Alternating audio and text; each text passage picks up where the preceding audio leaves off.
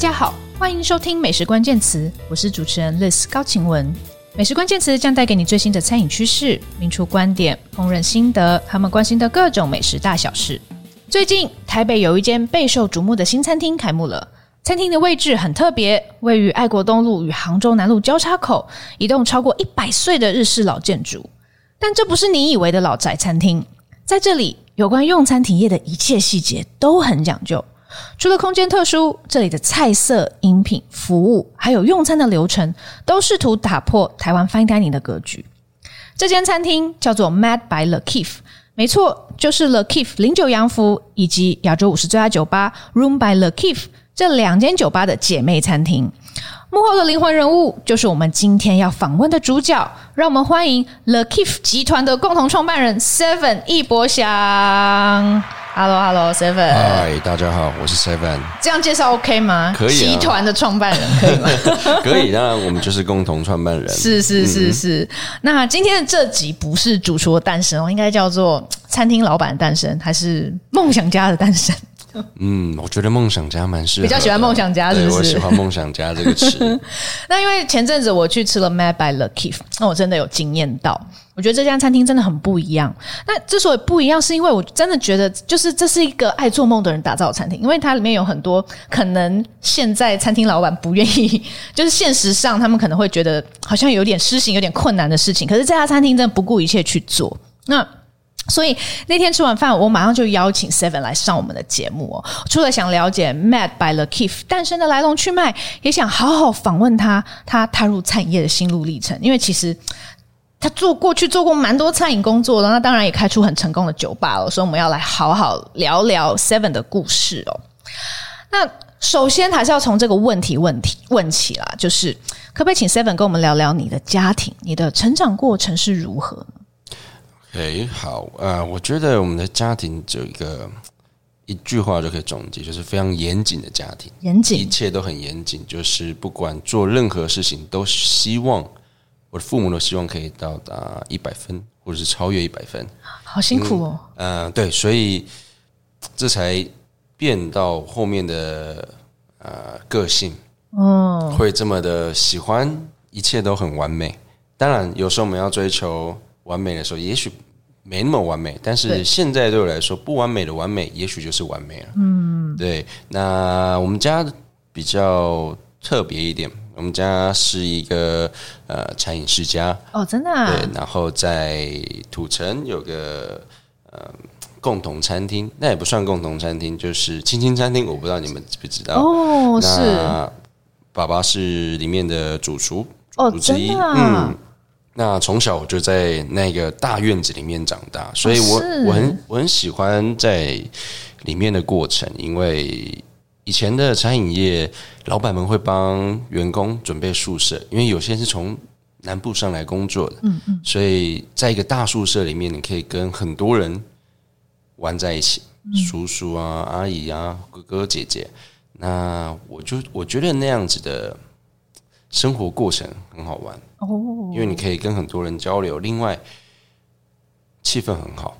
那所以你是跟阿发师，然后还有他现在的子女，就是世界一，他们一起长大的吗？嗯，部分有重叠到，oh. 但后来他们就到国外了。是对，但我们就回到前面，为什么会这么的严谨呢？嗯、因为这么多同辈的小孩，对，做父母的一定会希望你超越。彼此哦，所以会被比较，每天都会被比较，就是为什么他们可以做到什么，为什么你没有办法做到？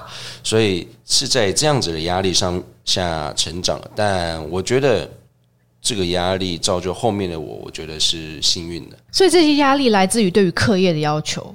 哦，对，在小时候是课业的要求，嗯、那现在的长大就是对事业的要求。嗯、但是到事业之后，就渐渐的没有这这件事情，因为父母知道。管不动他，算了。可是小时候都有被管吗？对，一定是的。就是为什么他们的课业这么好，你却没办法？但是对我来说，我就是一个不喜欢读书的人。嗯，我觉得有很多很有趣的事情正在发生着，所以我希望可以朝那个方向前进，然后玩，我就是想玩而已。可是当时有接触餐饮工作本身吗？啊、呃，有，小时候就是要帮忙。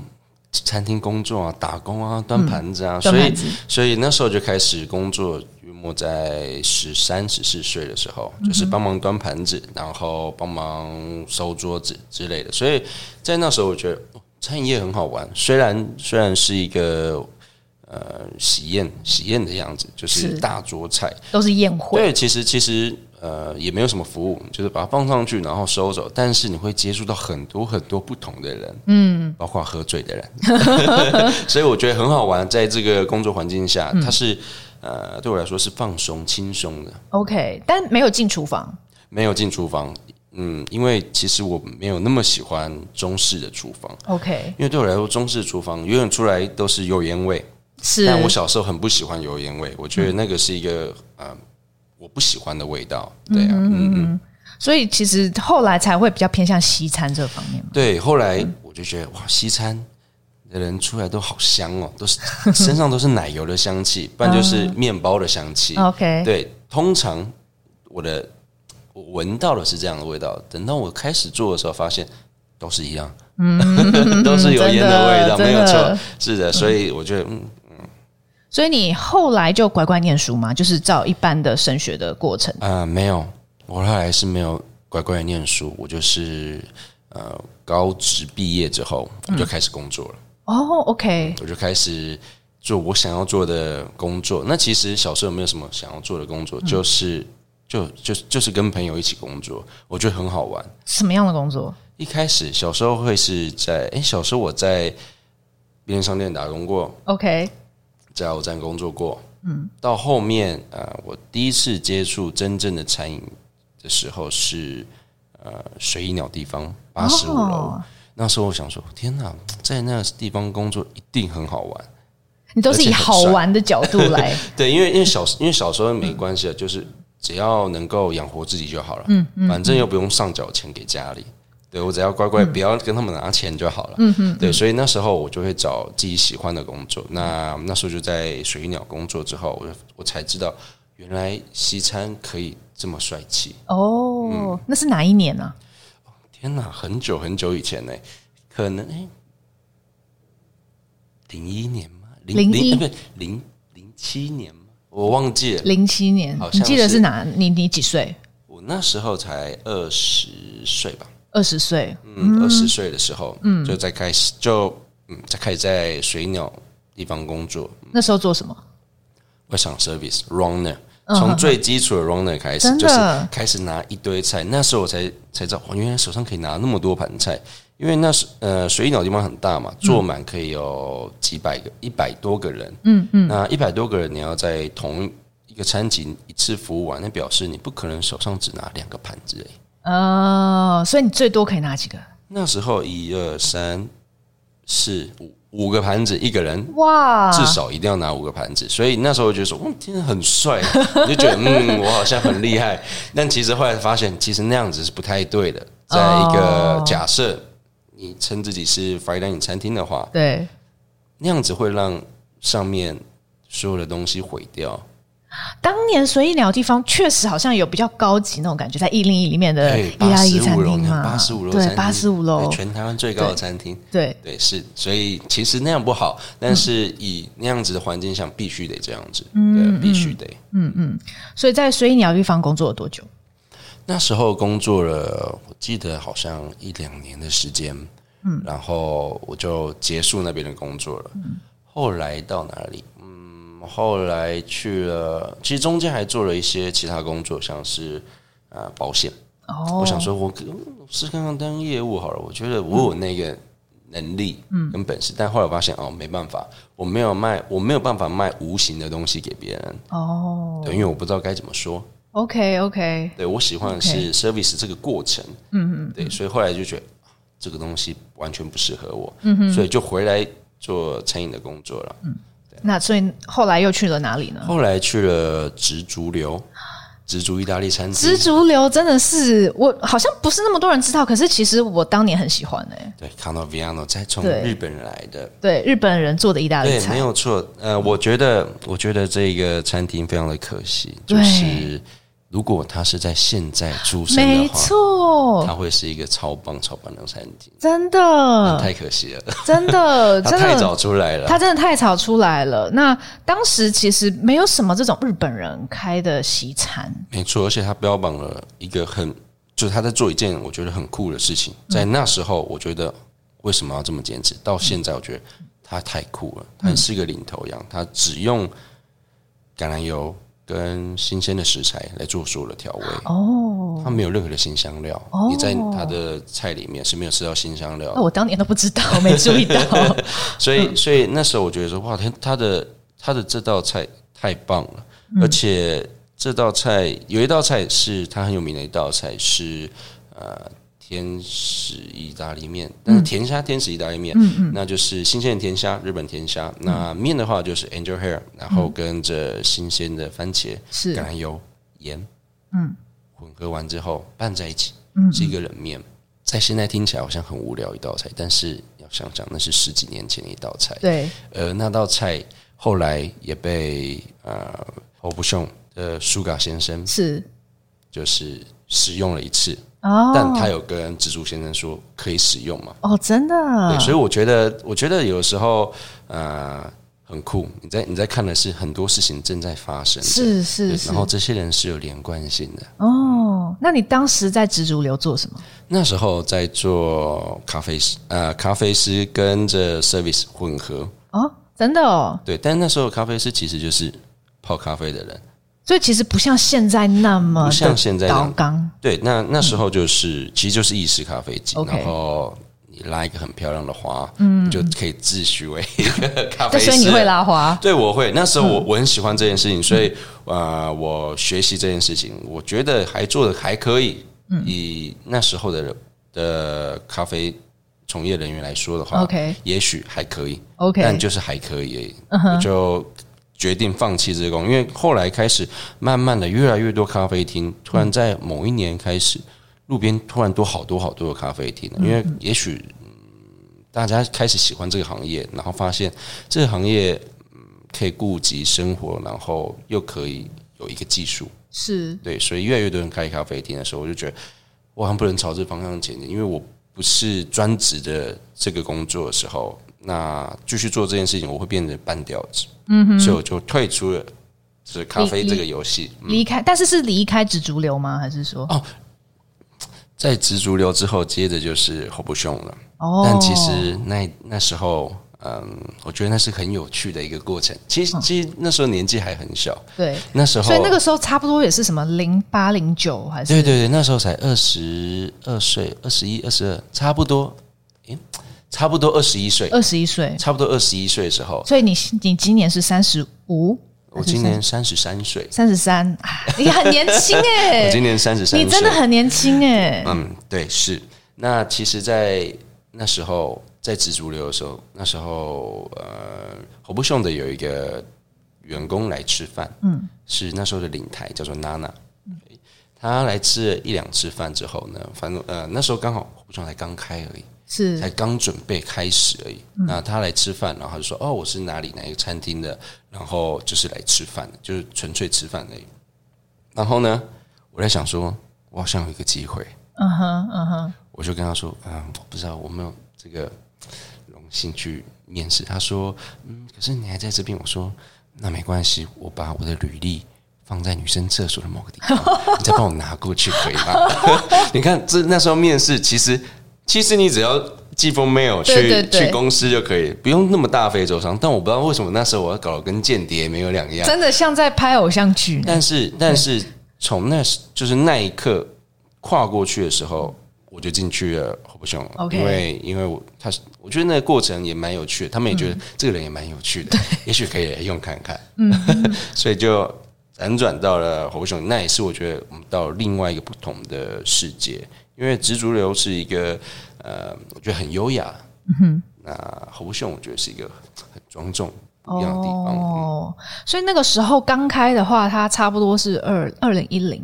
嗯，差不多是那时候。嗯，我差不多是一一年哦，呃，隔半年之后进去，隔半年之后进去。OK，所以去了侯不雄有震撼吗？有，我发现我之前学所有学的东西在那边根本派不上用场。哦，怎么说？因为那边是一个，嗯，对我来说，那对我那个年纪来说，它更严谨。OK，、嗯、然后更要一步到位，而不是我以前那样子可能晃啊晃啊，或者是呃摸鱼可以摸出来的。哦，所以从那时候才正视自己说，诶，其实还有很多不足的地方，嗯、要慢慢的补充。然后的，所以才开始。慢慢的逼自己，也许要真的做到变成一个真正的 service，其实还有一段路，没有那么没有那么简单。嗯、当时你觉得有哪些地方不足？我觉得有什么地方不呃，说菜的方式，哦、我觉得就不足了。呃，没有任何的结构，你就是在讲里面的素材的时候，其实请一只猴子来就可以表演，不需要你。那时候是这么被说着，他是说你在介绍什么，我完全听不懂。嗯、那介绍这些东西根本就。就不需要你啊？那你领这个薪水，你做这件事情是否不那么恰当？那当然还有在是啊，因为在水鸟的地方练就可以一次拿五个盘子嘛，所以当我在那边拿到第三个盘子的时候，我就被骂了，而且是很严重的被骂。哦，他那时候那时候主厨是苏嘎，OK，放下这盘子，滚到后场去。苏嘎非常凶，就徐鹤阳界主厨非常凶，所以当年他有。就是你有感受到那个震撼？哦，我有感受到，但我我我也看到很多很恐怖的事情发生。就是他他当然会彪骂员工，但我觉得他最厉害的是，他只要跨过厨房的那一条某一条线，他自己设一条线，对，跨过去他就变成另外一个人了，哦，他就变成天使，他就是天使跟恶魔之间马上可以切换的人。OK OK，哦，端盘子说菜，对我觉得，然后再来就是我觉得速度吧。嗯，但速度不是快速的速度，而是又快又慢。哦，怎么说？就是那个优雅之间，你是要快速的。嗯、其实，其实那这件事情很简单，就是你只要迈大步的走路就可以。哦，有自信的迈大步走路，其实你就可以展现你的一个速度，而那个速度是我明确性的，我知道下一步要做什么。是。而不是我不知道现在要做什么，我赶快走，然后去做一些杂事，东抓一个事情，西抓一个事情做，不是是一条线。你知道你现在此刻要做什么，而且你规划好所有的路线之后，其实你可以非常从容优雅做完一件事情。哦，哎、欸，这个说法很棒、欸，哎，也真的好像就是有点点亮我，就说，哎、欸，真的是这样。嗯，因为因为其实你可以在一个餐厅的空间看到谁是新人，谁是。谁是主管？因为新人们永远都不知道现在此刻要做什么事情，所以他们会很慌张的赶快找事情做。哦，但其实有些事情是不需要这么即刻的做的，是因为有更多更重要的事情正在前面发生着。哦，所以当时在侯布雄学到的这些是，比如说外场的经理教你的吗？还是说？有很多也是要自己观察、自己去摸索。其实要观察跟摸索，因为经理其实没有时间教你，因为他主忙着跟主厨对非常多的东西。嗯、然后当然他也要忙着服务那时候顶尖的客人，因为那时候侯不雄才刚开而已。对，所以有很多很重要的人来。OK，那其实他们都需要服务他们。那我们就是赶快把。他们剩下来的工作或剩下来琐事给接下来，然后处理掉。嗯嗯，嗯，所以当年侯布雄的整个工作的气氛是怎么样？还有你觉得当年台湾的餐饮业，你你你是怎么看待？当年那么年轻啊，我觉得那时候工作环境是像军队一样，但是我喜欢那个感觉。OK，嗯，因为我觉得我每天都很害怕上班，但是在站上岗位的那一刻，我会觉得自己非常的荣耀。哦。对，所以那时候其实，哎，一整栋的 Bella Vita，我们在五楼，但我们是自诩自己是最 最高的，对，最高阶级，我们是这个全台北面最厉害的 service。嗯，那时候是这么觉得，那其实真的还好，因为其实还有很多很棒的 service 在外面在做很多有趣的事情。因为小店家跟大店家是。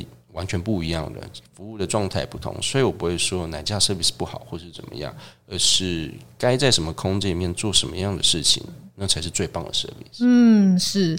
但我之前读到你的专访，你提到其实你在侯布雄也有做过内场啊？没有，我没有在侯布雄做过，哦，不是在侯布雄做内场，不是在侯布雄做内场。OK，那你是在哪哪？你有做过内场工作吗？有。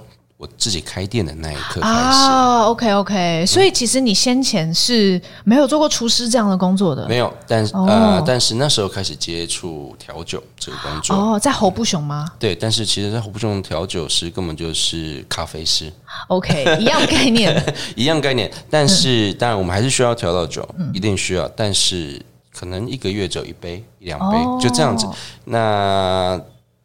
在那个时候，其实你也不用被称为调酒师，没有什么太大作用，你就是一个 runner service。OK，OK，咖就后场的咖啡师。对，所以侯布雄的菜单上面有调酒啊、呃，其实是有在酒单酒单那边，但是很少人会点，只有老板会点而已。OK，老板永远的 Long Island Iced Tea。哦，原来他只喝那一个，对，他只喝那一个，哦、所以基本上其实我们只要帮老板调酒就可以了。对啊，是。所以在侯布雄待了多久？呃，待了三年的时间。哦，那蛮久的哎。嗯，待了三年，所以历届了很多的主厨、主厨、厨师。是，嗯，我最后一个主厨是扎比耶。哦，最后一个主厨是扎比耶，已经真的算是蛮近期了。对，算蛮近期的。那后来之后就离开侯布雄，到 Angelo 餐厅。哦，原来如此。对。对，那个时候就 Angelo 也是呃侯布雄的其中一位主厨，就是 Xavier 之前嘛，对，对，Xavier 之前，对 Xavier 之前，然后他后来开了自己的餐厅，而且其实是意大利餐厅，因为他是意大利人，嗯、所以在台北叫做安杰罗餐厅哦、嗯，其实是现在 Shushu 的那个位置，对，就是同一个位置，对，没错，对，所以你等于就是被他 recruit 到那那一家新餐厅，嗯，对，那在那边也是在做。差不多一样的事情，嗯，所以那时候做了一两年之后，我就对发生了另外一个意外，嗯，另外意外就是，嗯，呃，我做不一样的工作了，OK，就是我开，我觉得股票这个工作，我好像可以试试看。哦，为什么会有这个想法？因为我我想我很喜欢数字，OK，我，我喜欢数据跟数字，我觉得那个是不会骗人的，嗯，所以我我喜欢观察。股票的动线，我觉得它是很有趣的，所以就做了这个选择之后，做完了差不多一年半载之后就放弃了。怎么说？因为它是，因为我是需要一个怎么说？我我需要一个呃被逼迫的动力前进，就是我需要被规范着。OK，就是你今天要上班哦。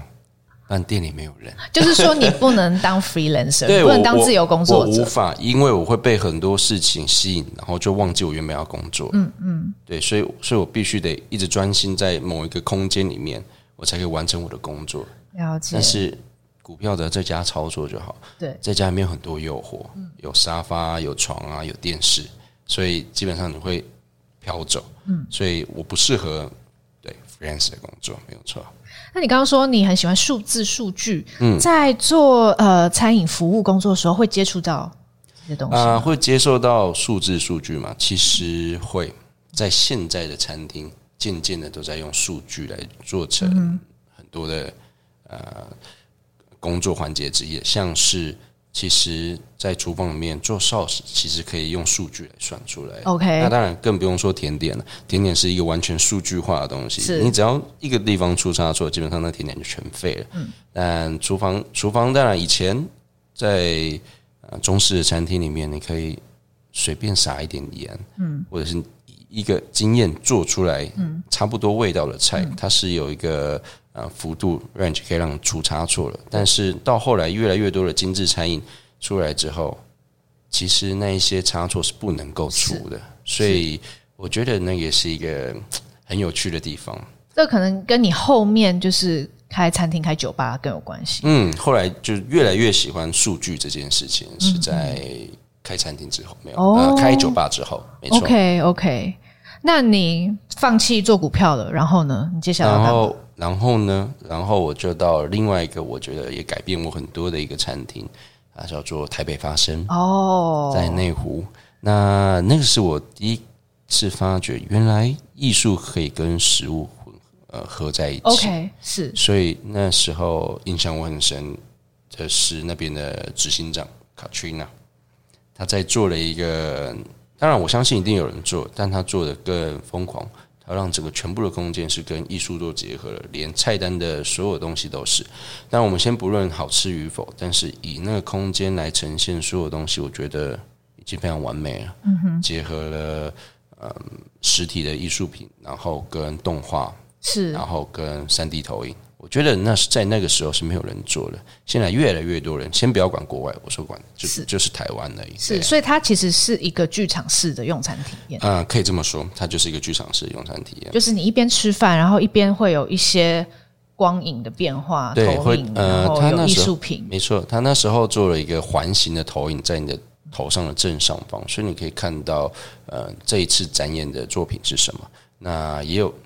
挂在墙壁上的话，所以呃，我们需要导览，我们需要认识很多的艺术家跟艺术品，所以那时候我才发现啊，原来我也我喜欢艺术哦，对，所以我才开始慢慢接触呃作品，因为作品面有涵盖很多深层的意义。当然，我们有时候看到一幅作品，可能会觉得嗯，为什么他这么做的时候，其实后面的故事会让人觉得哇，原来可以这么美哦。所以你喜欢艺术品后面创作的故事对，然后跟里面小小的巧思，因为有的时候你会发现有些艺术家在玩你，他在里面藏很多很有趣的小细节的时候，你当你发现的时候，你会觉得哇，你心里面会有一个满足感。对啊，哦，就好像你们你斗智斗赢了这样子。对，嗯嗯。那台北发生其实当年确实是一个蛮新的概念，然后很多人都在很好奇，不过。当时我自己没有去吃过，嗯、对，但它好像其实也好像没有存续的很久。对，因为当然它的位置太远了，它在在内湖，在那个时候。嗯、那我觉得另外一个当然就是很难实践，但是太难实践艺术跟食物做结合。嗯、我觉得也许也是太早开了，OK，然后没有坚持下来。嗯，对，这个是也有可能会发生的事情。是啊，所以。当时你是跟着店结束才离开吗？啊，没有，我在店中间的时候我就离开了。OK，啊，那时候就出来，那时候我认识另外一个，我就现在我的 partner，其中一个 partner，、嗯、我们在讨论做一个新的品牌。哦，那这新的品牌是一个餐饮品牌，呃，不，没有先没有规划于哪一个，嗯、但我说我们先创一个餐饮品牌出来做。那时候我在想。呃，那时候我去了呃涩谷，我记得涩谷，嗯，看到了龙虾堡。哦，我想说，天哪，这个东西也太棒了吧！有一阵子日本很流行，很流行，东京很流行龙虾堡，没错。那那时候台湾其实呃也没啊，还没有人开始做，然后应该有，我相信有一些美食餐厅早就在做，只是它不是主要做这件事情，专门店。对，那后来我在想，也许台湾可以做这件事情，嗯，所以我们就做了。这样子的呈现，那时候我们在取名字的时候就碰到一些问题，因为没有方向。那后来后来取到了 “Le Kiff” 的这个字，哦，其实其实是我们的中文名字“乐吉”先出来。哦，但中文名字是怎么出来的？这是算过命是不是？就是算命算出来，真的。对，就先算出了这个字之后，然后我在想“乐吉”“乐极”怎么到底怎么取？后来呃问了。一个人，他是 Kenny，我不知道你知不知道 Kenny。Kenny 是呃呃，等一下，肯自然的老板哦，OK，久仰大名了，但是其实没有遇过他。OK，Kenny、okay, 跟我说，嗯，Kiff 啊，你可以取 Kiff，这这个字蛮不错的。他他说这个字有这个字啊，可以，嗯、你可以用这个字。那他后来查就是，嗯，可他有两个意思，一个是至高无上的享受，哦，那另外一个是。毒品的意思，罂粟花的种子。我说好，就这个，这个字可以，kiff 这个字可以，因为他那时候帮我查很多很多的字，但我选了 kiff 这个字。那我说前面加了 kiff 可以吗？他说可以，可以，没有错，因为他发文很好嘛，所以他觉得这是没有问题，你可以，你可以这么叫没有问题。所以后来 the kiff 这个词出来了，那我们就以呃品牌中心的思想，至高无上的享受，来做出了龙虾堡这个产品。那时候我们在想，怎样才叫至高无上的享受？嗯、我说就是把壳全部剥好，一整只的龙虾在一个汉堡里面，这样算至高无上的享受吧？我觉得，我觉得算是，因为那个是一个很很爽快的一件事情，所以我们就在仁爱嗯仁爱路那边租了一个店面，就在民耀后面。OK OK，嗯，那那时候全黑的店，然后因为我跟他都喜欢呃铜色跟黑色，所以就是一个。只有铜色跟黑色的一家店。那我们就在里面做龙虾堡。那后来，因为在那个地方其实就很多名人嘛，那名人帮我们分享之后，就开始越来越红了。嗯，但是总是会有结束的时候。因为这结束其实也是大环境的影响，是就是龙虾真的太贵了啊，成本对，对成本真的太贵了。那那时候的我还不那么会算成本，我可以算一个大约的数字出来，但我不会精算。OK，因为精算还要涵盖很多东西在里面啊、呃，员工的薪水、劳健保、店租、二代健保，然后所有的房房租的税，这些你都要算进去。营业税你也要算的时候，其实不是那么简单的，只要把食物的成本。加上房租，房租，然后人力的成本，然后再算要卖多少钱，就可以知道赚多少钱。不是这样算的，但那时候的我以为这样算就可以了。哎，那当然赔了很多钱，因为我们坚持要用新鲜的龙虾嘛，所以每天每天都有新鲜龙虾送来。但如果那时候我用冷冻龙虾怎么样？我跟你讲，我发了，但是可惜我们就是用了新鲜的龙虾，因为新鲜龙虾需要处时间处理，那很浪费时间，所以那时候其实很多客人排在外面，我们觉得他很辛苦，是因为真的不管下雨天或者大热天都有人排队。OK，对，所以呃后来还是放弃了，因为这这项工作太吃力不讨好。嗯，了解。其实就排队也其实也是因为效率不够的关系。对，当然因为因为你想三十呃。要讲三，因为我们每天就是卖五十份的。OK，啊，你一天只卖五十份，那你每天营业额也就确定啊？就确定在那边没有错啊。但是，但你要，我们还有其他的产品，松叶蟹的包，OK，有日本松叶蟹。那你要，那你再怎么卖就一百份。对，可是你要想，五十只龙虾在一天杀完，有多少餐厅可以这么做？是是，而且是一个上午就要杀完，而且全部剥好壳、开完、摆好，嗯，然后再做成一个汉堡，其实很浪费时间。其实后场你应该雇，可能也要雇多一点人。对，但是其实我们那个空间很小，只有七平啊.七坪大的空间，然后我们要里面放一个处理龙虾的台面，嗯，哦，前面贩售的一个台面，嗯，其实基本上没空间了。OK，所以我们就只能站着吃，我们没有内用的空间。了解，了解。对啊，所以其实蛮。蛮街头的，这么说，嗯、对啊，其实它是一个小摊贩的概念，对，可以这么说，它就是个小摊贩。然后，但小摊贩的一个汉堡要卖六百块，嗯，是。你会觉得凭什么？对，我会想想，对啊，我怎么这样子卖？但没办法，成本算下来，这样才可以打平。嗯哼，嗯对啊，了解。所以那那大概是什么时候？是二零一六，对不对？差不多那个时候。然后你就开了一年吗？对，开了将近一年时间。嗯，我在我在想。真的不行了，这个一定我要马上开下一个新的系列，就是我要回回归到我知道哪边是赚钱的工作。OK，对，就是所以我们开了零九洋服啊，那时候零九洋服就这样诞生出来。那当然那时候我的另外一个 partner 就是我的好兄弟加入，尼克加入了。那尼克其实是我从呃水鸟就认识，那时候一起打工的。同伴哦，真的对，一起在后场摸鱼的那个同伴。那后来他呃，他中间也跟我一起加入了火不熊一次。是。那在火不熊工作的时候，他发现自己的志向是什么？他想要当一个调酒师。哦。对，所以呃，当然在火不熊里面，一个月只要调一次的调酒，对他来说根本不可能。是。他想要学习更多的东西，所以他晚上去打工。嗯。然后隔天来上班。那隔天上班，我通常是宿醉的上班，因为我去夜店玩嘛，因为那附近就是很多夜店嘛。对，所以我会基本上有时候我睡到公司里面，然后隔天开始工作。那他是工作很晚，然后隔天来上班，所以下午的时候呢，他会偷偷去睡觉，我会帮他 cover 说，嗯，他去厕所 之类的。但其实很好玩，那时候小时候嘛就是这样子。那到后面我在想，因为他后来就加入了啊、呃、mod 哦，了解啊、呃、一个日式酒吧、英式酒吧的一个。老店，后来学习了之后呢，我们就觉，我就跟他讲说，有没有兴趣出来开自己的店？那当然，所有调酒师最后要走的一条路就是开店，是，一定是这样子，基本上也是。那他说好，就开店了，我们就开了零九洋服这件事情。嗯、那那时候我们在想，嗯，Speakeasy 的呈现，OK。那一开始，一开始其实，呃，早期的 Speakeasy 就那几家酒吧，Ounce，然后跟 Alchemy。那奥克敏就在马 key 的楼上嘛。那卡修库什么算不算？卡修卡修库是我觉得它算店中店，它不算 Speakeasy。Speakeasy 是藏在里面，不让你发现。那卡修古是规规定太多，好不好？展哥，你是规定太多了。我会去问叫他听这一集。那那那那边气氛很棒，我很喜欢那边。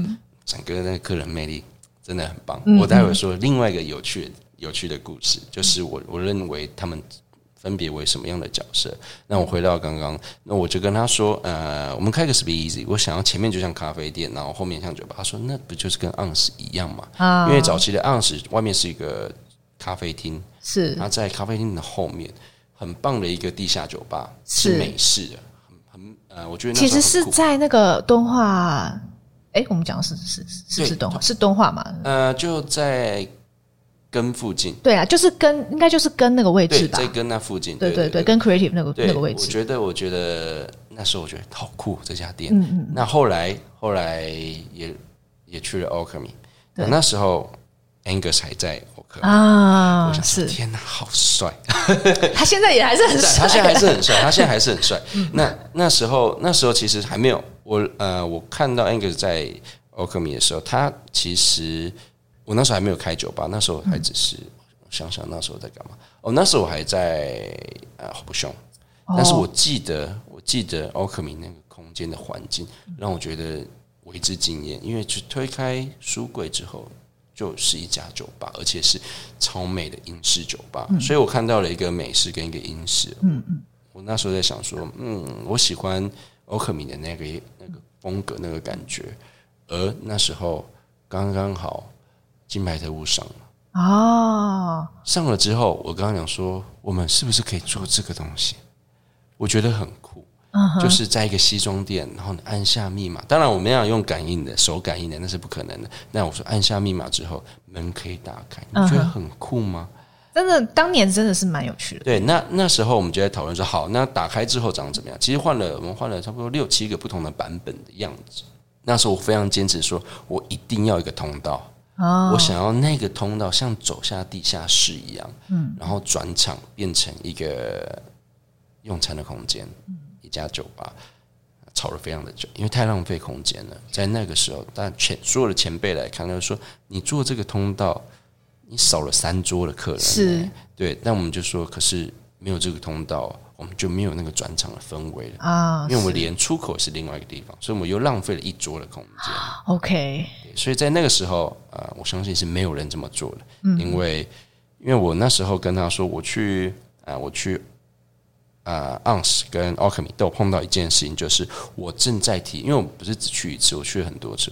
我正在体验那个过程的时候，有人走出来，OK，会破坏那个情境。对，你就让这个过程被打断。那打断的时候，它就不叫 speed easy 啊，它就只是一个样子而已，speed easy 的样子，它不是真正的 speed easy。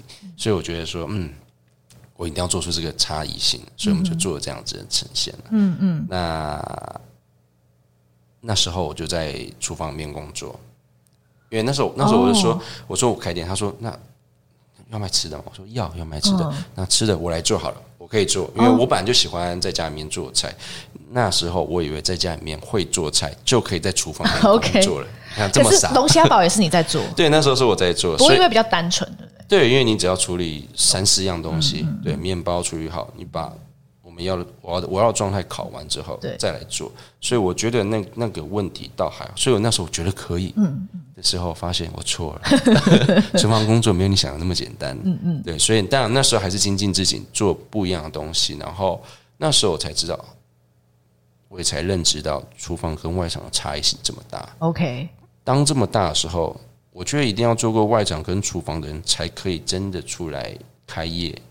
你觉得开一间餐厅，或者开一个餐饮店，我觉得你需要知道，不然你永远都不知道厨房在干嘛。OK，你不知道他现在发生了什么事，所以你没有办法去体谅的时候，你外场会觉得说为什么做不出菜？OK，然后在外场，呃，你在厨房的时候，你会想说外场为什么就不来端菜？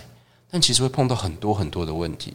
但当你都有尝试过的时候，你就会发现其实是可以理解的。嗯，那种要控制到那个状态变得。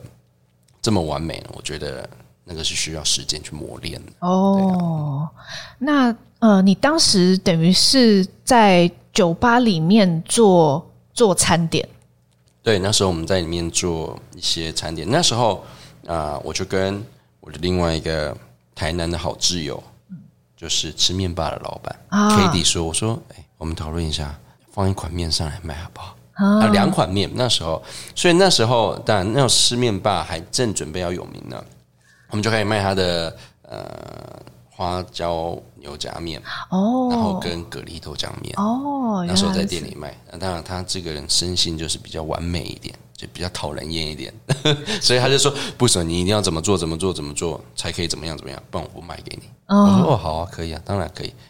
当然，我们尽量的还原在台南吃到的味道。哦，然后再做其他的食物。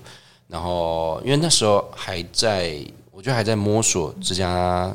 餐酒馆要呈现什么？是，所以也跟了其他的好朋友，借了食材，像是大客。哦，大客，因为大客其实也都是侯不雄对，全部基本上全部都侯不雄，所以我们就找周遭的朋友说，那那你提供鸡翅给我，因为他们鸡翅很好吃，那鸡翅没有塞他们做的酱，那其实我觉得在酒吧里面吃着是没有问题的，所以就这样子，这样一直堆叠起来，然后。变成一个完整的一家店。嗯，我们刚刚讲到吃面吧的老板兼主厨，呃 Kitty 其实你们是在侯不雄认识的吗？对，我们在侯不雄认识。那时候，对，他也，嗯，他那时候还是个领班。哦、嗯、，OK OK。到后面认识到变成副主厨，是是是，对，所以 Kitty 后后来就是现在 Mad 的主厨，所以合作的缘分真的很久了。对，应该说认识很久，但其实他也不算啊、呃、Mad 的主厨，但是这边我们下一集好，我们下集再说。对对对，还有还有很多没聊的，但我有点好奇那个零九洋服前面洋服部分，西装店的部分，呃、洋服其实是呃那时候也是我觉得也是一波三折，因为我们是真的想要前面有一张一家西装店是，然后可以呈现啊、呃，其实台湾的西装。就是也在渐渐的往下走下坡，在我那个时候，那个时候在找他们的时候，他们很明确跟我说，现在我们都没有师傅。我去了两三家吧，他们都说我们没有师傅，我们没有办法做到你想做的这件事情，因为呃，西装的制成是需要一个，但你需要呃知识，也需要经验。那通常有这样的师傅已经很老了，他不可能在你们店外面。嗯，帮你们做这件事，所以我们找那时候找找高无极有谈合作，那后来找到了 Styder，那 Styder 呢也是台湾很知名的一个西装的品牌。那那时候我就说，我们可不可以做这件事情？因为他们啊、呃，他们的年纪跟我们差不多，差不多三十五到四十岁之间。那他们说好，我们就做这件事情，但是我们没办法驻点，那我们可以偶尔过去。哦、oh.，对，我们可以过去玩，然后可以跟客人介绍这些东西，但要做的话，就要回到 Style 的本店做。OK，了解。对，所以那时候我们其实还是有 pass 几个客客人过去，嗯、我觉得这很好玩。是在在客人来喝酒，其实他们一般人一般人在那时候刚开的时候，他们真的以为是一家西装店。对对，那到后来才发现，哦，原来里面是一家酒吧。所以其实真真的，你你是要开一间酒吧 Speak Easy，但是你真的也要开一家西装店，才能造就这个 Easy。对，因为因为我就想要，我们就想要是真的。嗯，对我跟我的拍档讨论，就是我们就想要一个真的东西，而不是就是一个小小的摆设的空间。所以那时候也在吵这件事情，我就说为什么要做这么大？他说不做这么大就是假的啊。我说对，是假的，但是。太大了吧，一整个门面。我想说，OK，好险。那时候你知道猜拳，我猜输他了，所以当然就是只能这么做。因为他也妥协了，就是通道这件事情。说的是 Nick 吗？对，Nick，Nick 通呃，Nick 妥协了通道，那我妥协了店面。我觉得一人一个很好，OK，就这样子。OK，对啊。所以西装店现在还是有营运的啊，西装店还是有营运。对他们现在对还在营运着。OK，OK。那那呃，后来你就开了 Room。其实很快耶，对，呃，不到一年的时间，将近快一年的时间，我就开了 room。我看一下时间，呃，时间，对，将近一年的时间。Seven 刚刚看的是他的右手，笔，它上面有刺青，有上面有一二三四五六六条线啊，对，六条不同的线，分别了不同的事情哦，分别的不同的，是你的人生里程碑吗？对，呃，对，没错，我会把很重要的事情写在那上面，我觉得刚好也可以记住时间。哦、那零九开的时间就是一七年的九月九号啊。那润开的时间就是一八年的呃十月二十号，所以其实差不多一年的时间。那那时候会，其实开润也花了蛮多的时间。那时候在讨论，然后呈现，然后我们还去了国外考察，嗯哼，到底要做什么东西？因为我想做的东西，我另外两个 partner 他不知道是什么，所以我就说，那我们就一起去新加坡看一下。所以你其实是有另外两个 partner，除了 Nick 还有还有另外一个是我最开始在 The Kif 创这个品牌的一个 partner，那他就是背后的。最重要的另外一个人，了解，是的，了解。那那时候开润纯粹是因为我跟 Nick 有一天我跟 Nick 说，欸，我觉得好无聊在这边，很快就无聊了。对，是喝喝完喝酒的时候，我跟他说，我我觉得很无聊，我我觉得是不是我们可以赶快进行下一个计划？我觉得我想要做一个实验室，我想要做一些有趣的东西。之所以有这个。想法是因为我看到了那时候 Chef Table Netflix 刚上，OK，里面其中一个 Jody Roca 哦，我在看哇，那个甜点为什么它可以做成这个样子？因为那是另外一个世界。嗯，那时候我在想说那台机器是什么，所以我就查了那台机器是什么啊，减压浓缩机，OK，可以制造风味。嗯，其实台湾在我呃。在润开前期，有些人在用，就像酒吧里面，对 TCR 是已经用了，OK，啊哈也在用了。其实他们很早之前就在用了，那安哥之前也很久之前就用了，那更不用说阿 K 哥也是。那那那时候我在想说，我跟尼克说，我可不可以开这样子的实验室，然后我在里面就是制造实验，因为我喜欢嘛，我喜欢创造东西，然后更喜欢数据。然后他就说：“可是，嗯，你想一下。”我说：“我说会很有趣。”然后我就顺便跟我朋友讲说：“你先帮我找，嗯，先找一下店面好了。”所以找了找找，看了看了几家之后，看到了呃，现在润的空间。Oh. 那时候那家那个空间是一个服饰店，OK，是一个格局很怪的服饰店。我看到想说：“哎，其实蛮有趣的那个空间，因为它中间有个夹层。”我们有想了很多不同的方式，那后来我跟他讲说，我我觉得就是实验室，但看到那个空间的时候，我发现我们好像可以做一些很有趣的东西，就是实验室的酒吧。哦，你是看到那个空间才有这个想法？对，我说好像可以做这样子的空间，然后我朋友说 OK 可以，如果你要这么做的话可以。他说那什么是实验室的酒？实验性的酒吧？那时候我就找几个 Ravens 给他们，就是新加坡几家店。那那时候说，呃，不如我们就下下个月去，OK，新加坡看一下，然后呃，去新加坡玩，然后看，然后认识其他的 bartender 之后，我们很明确知道自己要做什么了，所以我们就开了 Rune 这个空间。但当然，想象是想象，实践又是另外一件事情。嗯、没错，因为当然，呃。每个人都有梦想，就是你敢你敢想，就可能可以实现。那当然，我们实现只是可能性，但是实践之后，我们也要落实，然后跟呈现出来。因为呈现是需要时间累累积起来，跟被认可的。那时候我们在一开始做 Rune 的前两季，其实蛮惨的。OK，那基本上生意很少，还是有生意，但是我喜欢那时候的工作氛围哦，oh. 因为那时候我们有。很多的时间在创造，在研究。嗯，那那时候的客人，我也觉得他们也很酷，就是勇敢尝试新酒吧的客人，然后跟喜欢的人。那那时候很多的是呃艺术家哦，是哦，然后跟其他呃有趣的人。那那些有趣的人，我不知道他们在做什么，但我知道有很多的艺术家在这里面。那当然，我们在呈现的东西，我不能说。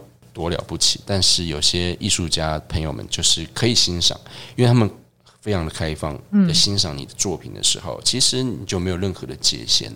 你可不可以先解释一下 Room 想做的概念是什么？因为可能有些听众不知道。OK，呃，Rune Rune 其实在做的是一个实验性的调酒。嗯、这实验性的调酒在我们的第一季的酒单叫做人生 Life。OK，那这样子的 Life 其实我们是用了一个糖果盒来呈现的。那糖果盒其实对一般人来说是小时候的回忆。当我们打开糖果的瞬间，看到很多不同颜色的糖果的时候，其实是非常开心的。嗯，那我们把这些糖果称之为回忆。嗯，那这些回忆里面呢，就会有很多的故事。例如，里面有一个是，嗯，想想它叫做森林。森林，对，森林啊，应该说山，我哦称它山好了，称它是山的森林。嗯，那那个呢，是我想象出来的味道。我觉得它要有呃。一点点的潮湿的味道，青草的香气。那其实是我小时候回呃回呃妈妈家的时候，因为在苗栗，苗栗有很多的山嘛。嗯、哦、那那时候小时候打开窗户闻到第一个事情就是一定是青草味，是潮湿味。所以我想模拟那样子的味道来做这杯酒。那当然那杯酒。味道，我觉得在那个时候很古怪，但是我放到现在，我觉得说它又很合理，因为它是个很创新的，它有松露的粉末在上面，哦，那所以你当然可以闻到一点潮湿的香气，那旁边又有一些茶的风味，然后会带点五妈咪的香味，那里头的酒意里面有青草，所以它是很合合理的呈现出这个故事想展出的，但是好不好喝是一件事情，那另外一个就是那时候最多人喜欢的。叫做猫，cat，、oh. 那那个就是我们家猫的味道。我觉得它就应该是那个味道，所以它是有大量的乳酸跟烤面包的味道，是在那杯酒里面，就像猫的味道一样，臭臭的酸味。那当然还有上面一颗大大的棉花糖，所以就像是那只猫的毛茸茸，对毛茸茸的样子。所以我们那时候是做第一季是这样子，那第一季我们就做了差不多两个月、三个月。那那时候我们在做的是另外一件，我觉得也没有人在呃实践。但有人在做，只是没有人实践。只员工就是呃八副，所以八副就是 c o n a p y 一杯酒啊一个 c o n a p y 搭配在一起。那这个东西在那时候我们在做一个实验性，我们觉得好像可以这么搭配，就是每一杯酒都会有一个食物来搭配。对，但是那时候是两款食物来搭配所有的.所有的酒，所以那时候。只会说它是个 buff，它没有是，它不是 pairing。那到我们的第二季的时候，我们才开始做真正的 pairing。那第二季那时候的主题是呃旅行哦，所以我们就选了很多不同的国家跟很多不同的地方来做出来。其中一个是俱乐部哦，那俱乐部的发想是来自于 Tom Ford 的其中一款香水哦，Berliner Tobacco 的那一个，所以有香草有烟草的味道。他想象他就在俱乐部里。那俱乐部里面有皮革的味道，所以我们就模拟皮革的香气，然后里面还有东加豆。OK，那时候其实东加豆是个违法的，是对一个它有点毒，对它有它有毒，但你要只要用适量就可以了。所以那时候偷偷的从香港带回，因为香港是可以用的。哦、对，其实在国外餐厅是有的，对，但是我不知道为什么台湾不行，但是我们还是想办法把它弄进来，因为它那个味道太迷人了。它是一个香草跟杏仁的混合味，对，它其实比香草又更我觉得复杂一点。对，然后它又有一个很美的坚果的香气，我觉得它是一个，它就像毒品一样的，会让你上瘾。对，它会让你上瘾，所以你会很喜欢那个味道。那那时候混了东加豆，然后还混了烟草在里面哦，然后搭配的康纳佩是用巧克力做成的一个雪茄，嗯哼，里面灌着烟熏的慕斯，所以我觉得它就像是一个。俱乐部的样子，抽着雪茄，然后喝着那款酒。嗯、我觉得我们一直在做一个意呃意象式，就是一个故事性的。所以那时候很多，就像我刚刚前面说，艺术家的客人，那他们很喜欢这个过程。但是到我们的第三季之后，我就彻底换一个方式，因为其实，在前两季都不断的亏损了，但是老板就是 partner 们不可能会。认同这件事情，是，即便你做多概念，当然有多多人喜欢，赔钱就是赔钱，嗯、因为一切都是以数字为主。所以第三季的时候，我们就跟阿舍干面合作，那时候我们做了另外一个不同的呈现，就是呃，更像食物搭配着酒。但是那时候我觉得也是另外一个方向的呈现，就是我不再做这么强烈的酒了因为风格太过于强烈，喜欢的人就是小众。嗯，所以我们必须得让这家店活下去，所以我们做了一个更呃放大的味道，就是更多人会喜欢的味道。所以从那一季开始，我们就慢慢把风味调整，调整到现在定调的样子。OK，我我听到这一段，我有几个好奇的问题。一个是，嗯、其实你算是自学调酒，对不对？对，是的。对，但是你在 Room 这一家这么高度概念性、有那个很高创作能量的地方，你是要创造风味的人。嗯，对你，你一开始有会会会觉得压力很大吗？我要怎么做出来这些味道？你是怎么自己去研究？我觉得，我觉得啊、呃，这是我另外一个小小的优点。就是我是一个资讯宝宝，我很喜欢查东西，我喜欢拿起手机一直查，一直查，查到我喜欢的东西，然后我会想办法看到我想要的答案。那不行的话，那再问人，可一定可以的。那我觉得在那时候碰到很多问题，当然因为减压浓缩机这个东西是没有数据的，是没有固定的数据，你只知道理论而已。那理论怎么实践，需要时间。那需要你不断的测试，你才可以达到一个你想要的样子。那所以我觉得有几个东西是被启发的，在那那一刻我知道啊，原来其实只要照着这样子理论走，其实是没有问题的。嗯，那我觉得其中一款是我觉得最难，那时候最难，但后面我们最得心应手的是茶的风味。OK，对，那时候光茶的那一那一。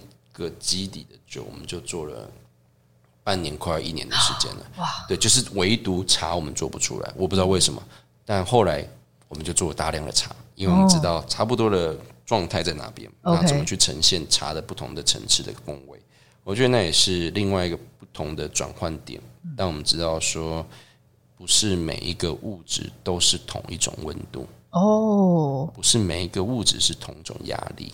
对，所以我们那时候测试很多不同的版本出来，那就到了一九年的一八一九年，对，差不多一九年的五月，嗯，其实一九年的一月，那时候那时候我在想，这家酒吧太辛苦了，但是但是我还是很喜欢这家酒吧，因为这家酒吧涵盖我所有的概念在里面，在我以前学的所有东西，不管是音乐。空间的设计，然后跟合作的对象，因为那时候我跟 Hugh 合作是。甜点，因为那时候我觉得他们很酷，然后想跟他们合作玩很多有趣的事情，所以他们也觉得 OK，我们一起做有趣的事情。那到那时候一月的时候，我们收到了呃亚洲五十大的信。哦，在那一月的时候，那我记得那一年那一那一次收到的信是过年的时候。哦。在过年的时候收到信，就说：“哎，是一八一九年吗？”Sorry，更正，不是一九年，不好意思，各位听众，是二零年的一月。二零年一月，对，二零年的一月，一九年还才才才刚过几个月。二零年的一月，那时候呃，收到那个信的时候，就是入围的信。对，是我记得是小年夜还是除夕？除夕的时候啊，除夕的时候，除夕、除夕忘记，就是那三天其中一天，收到信的那一刻。我股东马上打给我说：“我们做到了，嗯，做到另外一个状态。”然后我就跟他说：“嗯，好，我有事要跟你说。”他说：“怎么？”我说：“我想改一下营业时间。”其实我想很久，我想说到底要什么时候说？我想就是现在了，我一定要现在说出来，不然我会很痛苦。所以那时候我们就把营业时间换掉了，换成了现在这个状态。因为其实，在中间，呃，我们被呃一个 YouTuber NC 君。来过之后，是其实中间来了很多呃有趣的客人，是，但是不是我们客人我不知道。那时候我还在找我们自己的客群是什么，嗯，的时候，那时候收到的那封信，我说，嗯、呃，我我一定要改营业时间。所以当时营业时间是怎么样？那一开始营，其实我们改了很多次的营业时间。嗯、那时候，呃，其实是从八诶八点到十一点，十点。八点到十点，然后十点到十二点嘛，我忘记了。我们改轮，我们改了太多的时间。对，那时候两轮，然后一开始的时候好像是一轮吧，我忘了。Okay. 但到后面改的这个是，我觉得是对我来说最舒服的时间。OK，是就是一个礼拜只要工作四天就好了。哦，oh. 四天。那这四天呢，就是只供应这些东西。OK，那供应这些东西呢，就是我要分时段，我就是要七点到。九点，嗯，九点半是七点到十点是这个套餐，十点之后是另外一个，所以那时候我说我想做一个真正的 full pairing，哦，所以那时候五月的时候，我们拿到奖之后，隔天马上改，哦，真的，其实其实我们已经呃设定好很久那个菜单，只是我们要拿到五十大的时候，那时候才开始改，因为我想说那样子改会比较好，比较多客人可以接受。OK，嗯嗯，那我们改了。而我第一个合作对象就是我的台南挚友 Cady，要找他回来再做一次，因为我知道我要做的东西只有他可以完成。所以其实，在那之前都不是真正的 pairing。我觉得他算 pairing，但是不是我想设定给客人。哦，OK。因为客人会想要我选这个，我选这个。对。但其实有时候客人想要的跟你想呈现的那是完全不一样的事情的。嗯。就跟我们有时候去 bistro 点菜的时候，有些人就喜欢先点口味很重，然后再点回口味很轻的，那其实是不对的。但是有些 service 觉得没差，反正你有点，就是客人要什么就。对，客人要什么我就给你什么。但是对我来说，客人要什么。不是真的要给他什么，他们有时候需要被排成的。哦，那被排成的时候，你才可以展现出你的味道。不然你后面口味清淡的，他跟你说没有味道的时候，那是你的问题还是客人的问题？是是。对，所以我觉得 service 发挥的作用就在这边。OK，那当然那时候我就说我想要做一个长菜单啊，就是五杯酒搭五个食物的。他说他说可以吗？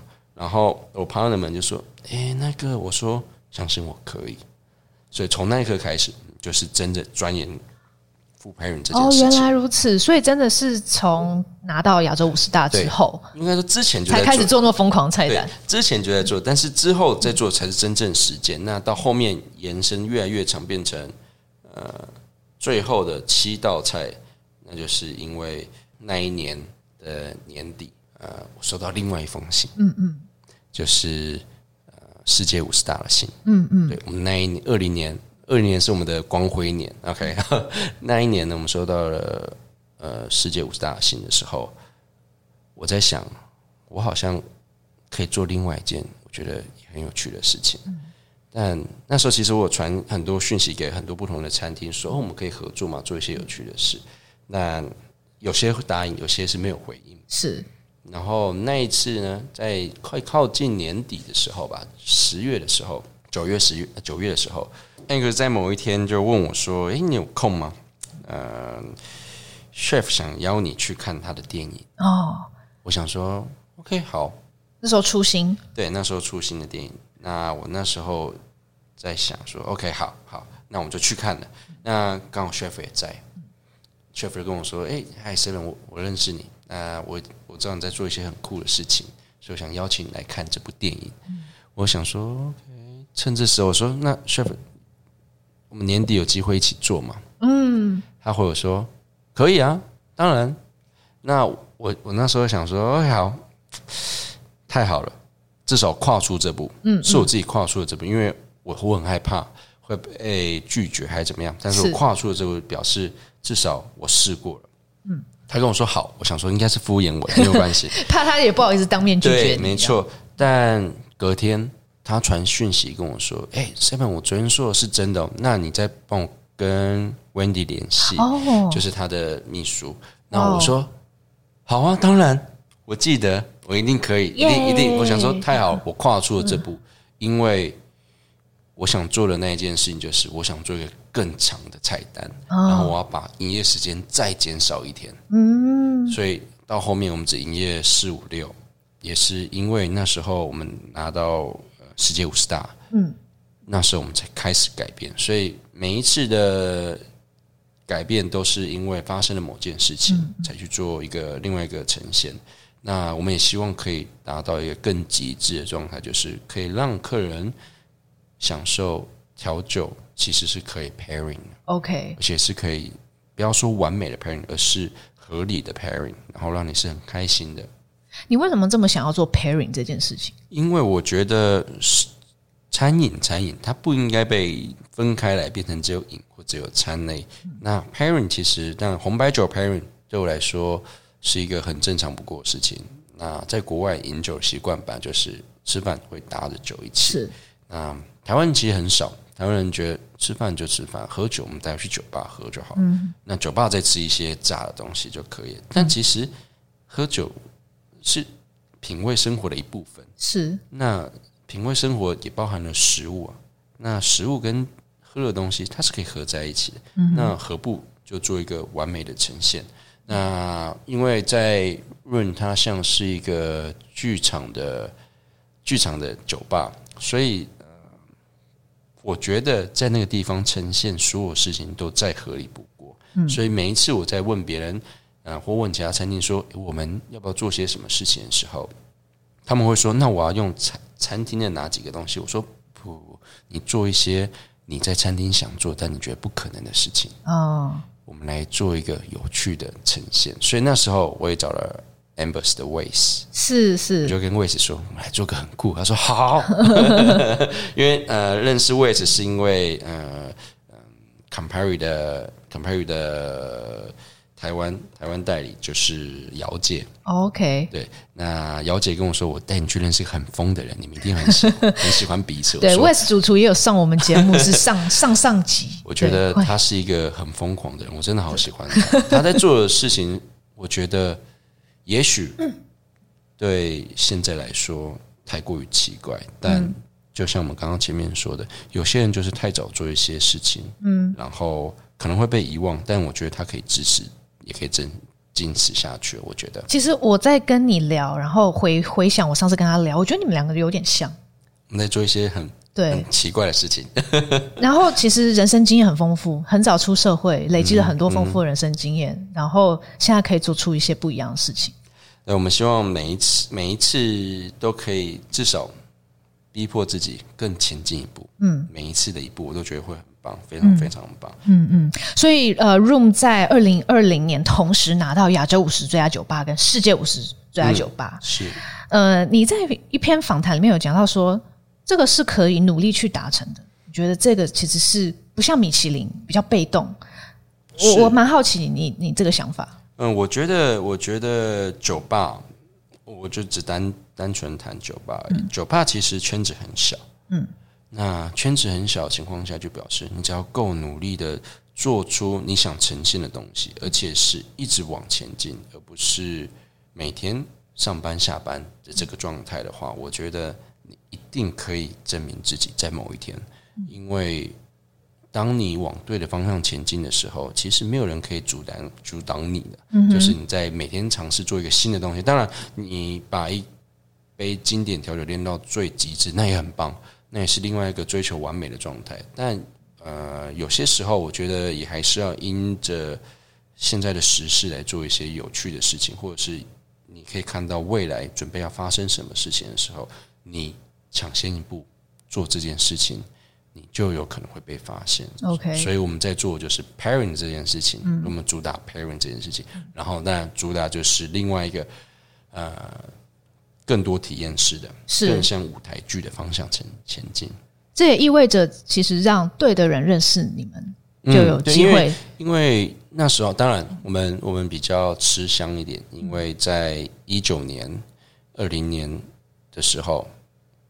那时候还是可以旅行的，是，所以有很多人来我们店里。那当然有很多也很开心，其他的同行的前辈们喜欢，所以他们才带国外的调酒师来我们店里面，然后认识。认识的时候交流，他们他们觉得我们在做一件很酷的事情，因为可以坚持的把每一杯酒搭配的食物，而且是有呃是是和谐的。嗯，他觉得概念性也很棒，所以我们才被看到。嗯，是。所以 Room 算是达成了一个阶段性的目标，对，达成了一个阶段性的给自己的目标。对，然后你接下来就想开餐厅了。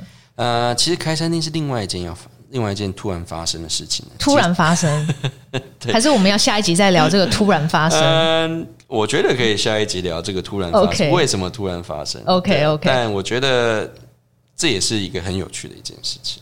所以，嗯，Mad。我我感觉是 Room 的延伸，而且在你讲到就是 pairing 这件事情的时候，嗯，因为我觉得 Room 它是以调酒饮品作为出发，是，但是在在 Mad 它是从食物出发，但是同样非常注重 pairing 这件事情，我觉得这两个。概念对照也还蛮有趣的。下一集我们会再来好好聊聊 Mad by Le Kiff 这一间餐厅到底有哪些疯狂的坚持啊？请大家继续锁定哦。好，也谢谢大家今天收听我们的节目。如果喜欢我们美食关键词，欢迎订阅、追踪并分享给亲朋好友，也欢迎留言给我们，更欢迎给我们五颗星哦。我们就下周见哦，拜拜。拜。